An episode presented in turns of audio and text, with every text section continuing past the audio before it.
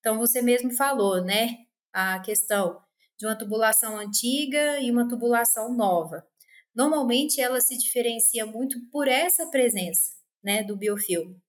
É, mas também pelo fato é, de que, se a gente pegar os próprios medicamentos e aditivos, é, mesmo que a tubulação seja nova, é, a possibilidade de formar biofilmes ali por esses medicamentos é grande, né? Então, o que, que acontece? Os, os, os medicamentos e os aditivos, eles possuem revestimentos com moléculas de açúcar, de celulose, e, e eles vão propiciar um ambiente mais favorável para a multiplicação bacteriana. Né? Então, veja que a gente tem ambiente, umidade, temperatura e alimento. Né?